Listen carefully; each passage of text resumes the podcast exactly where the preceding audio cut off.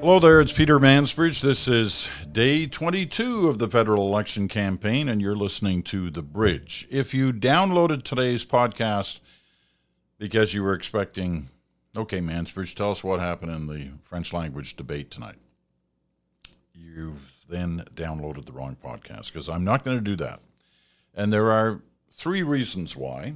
First of all, I'm just not fluent enough in French to make those judgments. Second, even if I was fluent enough to make those judgments, I think there's something wrong with journalists immediately leaping on at the end of a debate to tell you what you should think about what just happened. You should be telling us what you think happened. So I will not do it for that reason. Doesn't mean I haven't tried that in the past.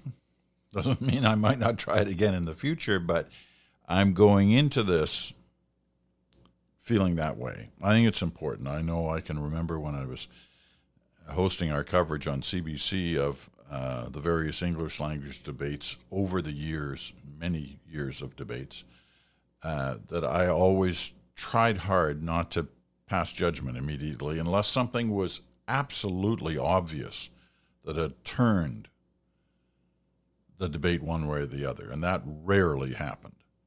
And I won't go through the history of all those where, where it did. Uh, you know them as well as I do.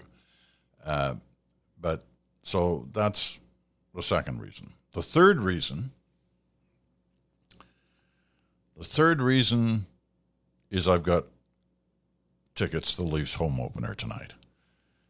So I'll be sitting watching a hockey game as opposed to watching live the debate. I'll watch it later uh, by rewinding the PVR. Um, so that's actually the real reason. Listen, I'm a hockey fan, and I've been a Leafs fan since I was 10 years old. I'm also a Jets fan in Winnipeg, and at different times I've had season tickets to both those teams. Right now, I have season tickets to the Leafs. And this is the year for the Leafs, right? You've never heard that before. Been a long wait, but this is the year. So I'm doing the podcast a little bit early so I can get over to the game, you know, because I don't want to miss Auston Matthews' first couple of goals because they're bound to happen fast. Anyway, enough about hockey. Let's talk about something in terms of the campaign. Simple enough, right? Here's the question I want you to ponder for a moment. What do you think the ballot question is in this campaign? We're, you know, more than three weeks into it. We got less than three weeks left. Surely there's a ballot question right now. So something front of mind for the average Canadian. They're going to make their decision based on the answer they come up with to this question about the ballot. So, what could it be? What's yours? Take a piece of paper out and write down what you think it is at this point in the campaign. You know, is it is it the environment? Is it the clim- is it climate change? Is it health care? Is it the cost of education? in particular post secondary education, and the debt load that we place on our students or our students' families as a result of post secondary education? Is it immigration? Is it jobs? Is it the pipeline? There's quite a few possibilities, right? So be honest and write down what you think it is. Because I've got a theory here right now. At this point in the campaign, where we are this week, and that theory revolves around the fact that I'm not sure it's any of those issues. Perhaps it should be. Arguably, it absolutely should be. But I think at this point in the campaign that perhaps it's not None of those are the issue. That at this point, the issue And this is why the country seems kind of divided.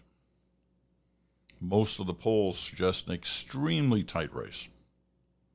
Virtual tie, I think, the latest Nanos overnight poll for the Globe and CTV. But that's been kind of commonplace through the polling. You know, a couple of points here or there. Few polls indicating a wider gap. But for the most part, the averages come in around even. What that tells me is at this moment, the ballot question is Justin Trudeau. How do you feel about Justin Trudeau? And that may well be the way you end up voting. You're either for him or you're not for him. If you're not for him, then you look you have to make your decision based on the variety of other parties and leaders who are running against him. Now, 2015, what was the ballot question? You think back to 2015, what was it really all about? Most people you'd go to who were sort of analyze these things would say the ballot question in 2015 was Stephen Harper. Either voted for him or you chose which way, which direction to go against him. And that worked out in Justin Trudeau's favor. And when you go back, tick back through the various campaigns of the past, ballot question often centers around the person who was prime minister at the time.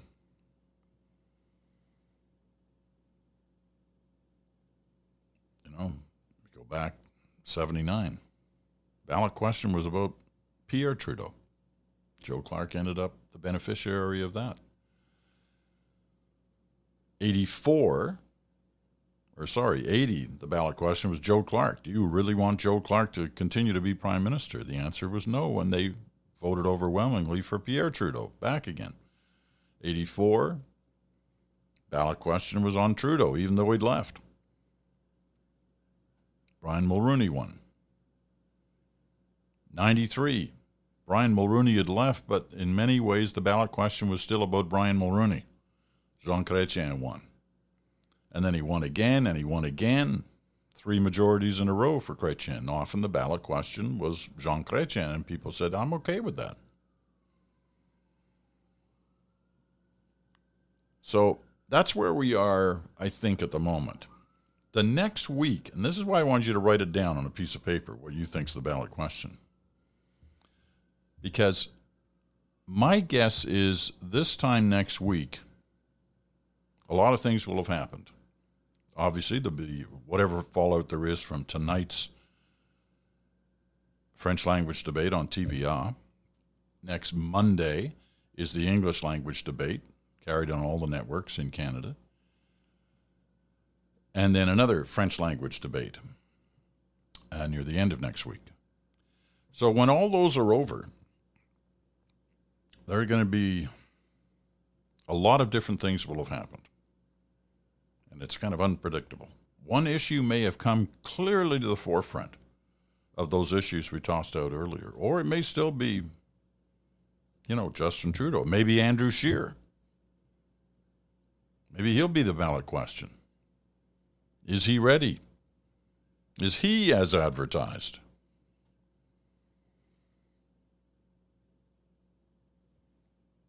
So think about that. Keep a record for yourself. What do you think the ballot question is now? And then look at that piece of paper next week and still and look at it and say, is that still the reason, the real reason? So you got to be honest with yourself when you walk into that polling booth. What are you actually going to be thinking about? What's going to be the determining factor for you on how you vote? It's an interesting question. So think about it, talk about it, write it down. Okay. Got to get going soon. That game is about to start. The old puck is about to drop. But not before the mailbag.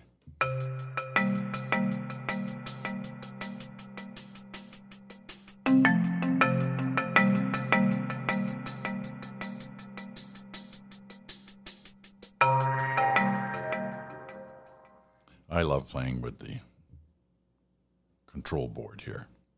Reminds me of my old days working in Churchill, Manitoba. 1968, when I started working at the little radio station, CHFC in Fort Churchill. I did the late night record show.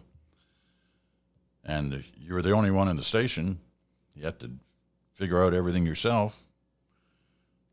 You had a control board there. You queued up the records. So this is kind of takes me back a bit. Now, mind you, none of the equipment we had there was anything like this little podcast equipment, which are fabulous and rather inexpensive. Anybody can do a podcast. But I can remember in Churchill, my gosh, we, well, we decided to start an open line show, you know, a, a phone-in show, where I was I was the host, and we did it in the morning, and it was we called it Words with Peter Mansbridge. Day one of the phone-in show, it's Churchill, small town, right? There's only 1,200, 1,300 people there. So you kind of knew everybody. First day, no one called. Not a single person phoned. I was begging, was pleading on the air, but I guess people were a little shy. They didn't want to they didn't want to be recognized. So by day two, the program was called Words and Music with Peter Mansbridge because we drop in the odd record. But people started phoning, and it became, you know, a fun program to do. And it was the same kind of thing. But the management said, we have to have this program on a delay in case somebody says a bad word. And we thought, hey, that's that's right, boss, but this is kind of like a tiny station. We don't have that kind of equipment. And he said, there must be some way we can do it. You just have to record the program and have the record head separated from the playback head on the tape recorder. And you need seven seconds. Oh, he says, yeah, well, that sounds easy, but the record head is about a half an inch from the playback head. He said, well, you figure it out.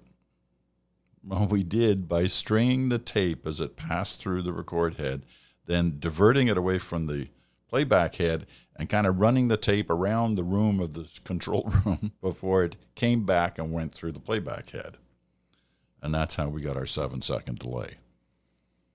Nobody ever called and swore. Man, we were ready in case they did. All right, letters. Just two I'm going to mention tonight. And the first one comes from somebody you may remember. It comes from Jessica Heron. She wrote a great letter shortly after this podcast started about her concerns about how the election was unfolding and how she could get the issue she wanted to the forefront. Well, I was so impressed with her letter that I passed it on to the producers at the CBC who were doing this face to face series that's running this week. Because I'd done the first face to face a couple of years ago, with, uh, shortly after Trudeau became prime minister. We did a face to face. So this one this week has been kind of takeoff of that. Anyway, I passed the letter on to uh, from Jessica to the producers, and they loved it too. And they got hold of Jessica. She's in Cold Lake, Alberta and they brought her in for the face to face, and there she was, Monday night, sitting across from the Prime Minister, challenging him on the issues. So Jessica was kind enough to write. She said, I'll never forget what an amazing day I had touring around CBC, meeting some great Canadians from across the country, and for getting to sit across from the Prime Minister to voice my questions and my concerns. I also got to hang out in your old office and see areas that I've watched on TV since I was a kid. Jessica, they don't even let me go near my old office. In fact, I think they changed my old office into some, some different function. But listen, I'm glad. I'm glad you were on the program. I thought you were terrific. And uh, I really appreciate hearing from you. That's very nice. Safe journeys back to Cold Lake. Um, okay, that's, the other question. Uh, the other letter is quite a long one uh, from a fellow named Spencer Stinson. And let's see where Spencer is from. Go to page two. Uh, Blenheim, Ontario. That's just south of Chatham. So Spencer writes, I'm just going to read a, a, couple of lines out of it. You'll get the, uh, the gist. I find myself surrounded by friends and colleagues who get hooked by one liners and headlines and don't actually do the full research to make an educated decision. These are not unintelligent people. I am in no means speaking from either end of the political spectrum here. Many voters, including left, right, and center viewpoints, are swept up in this, I believe. Is there anything as an individual you would recommend at a time like this in order to push people or populations to do the work and make an educated decision? Uh, Spencer, important question, especially in an era when there's so much kind of fake news out there that's spread around through the internet, on Facebook and Twitter and you name it. So how do you how do you make sure you're dealing with it an educated electorate? As you say, a lot of these people are smart people. They're not unintelligent people. Well, you have to start from this. You have to believe that people who are going to vote take that responsibility seriously. And to take that responsibility seriously, they really have to understand what's at stake. What are the issues? What are the people? Who are they? Do you trust them? Do you find them truthful? And to do that, to make those decisions, you have to do some basic research. You can't go on a whim. You're, this is an, you know, such an important part of democracy is your participation in how these things unfold. And so, you know, in every riding in the country, all 338 of them, there are town halls, town meetings, candidates' meetings, candidates' debates. They all happen, or they all should happen. And you have the opportunity to go to any of them. You have the opportunity when people come knocking on your door to challenge them about what they stand for on the issues that matter to you. And that's how you make up your mind. You know, a lot of these all candidates meetings by the people who are running and you're riding, those are important. That's going to be your representative in the next parliament. It's not just who's going to lead, it's who's going to be behind the leader. But a lot of these town halls, all candidates meetings, know, it turns out there's not a lot of people there, which is sad. Well, you want people to be in attendance, to listen to what the candidates have to say, and to challenge them, to ask them what they stand for on the issues that matter to you. So I think that's part of this. You know, if your friend Spencer, are smart people,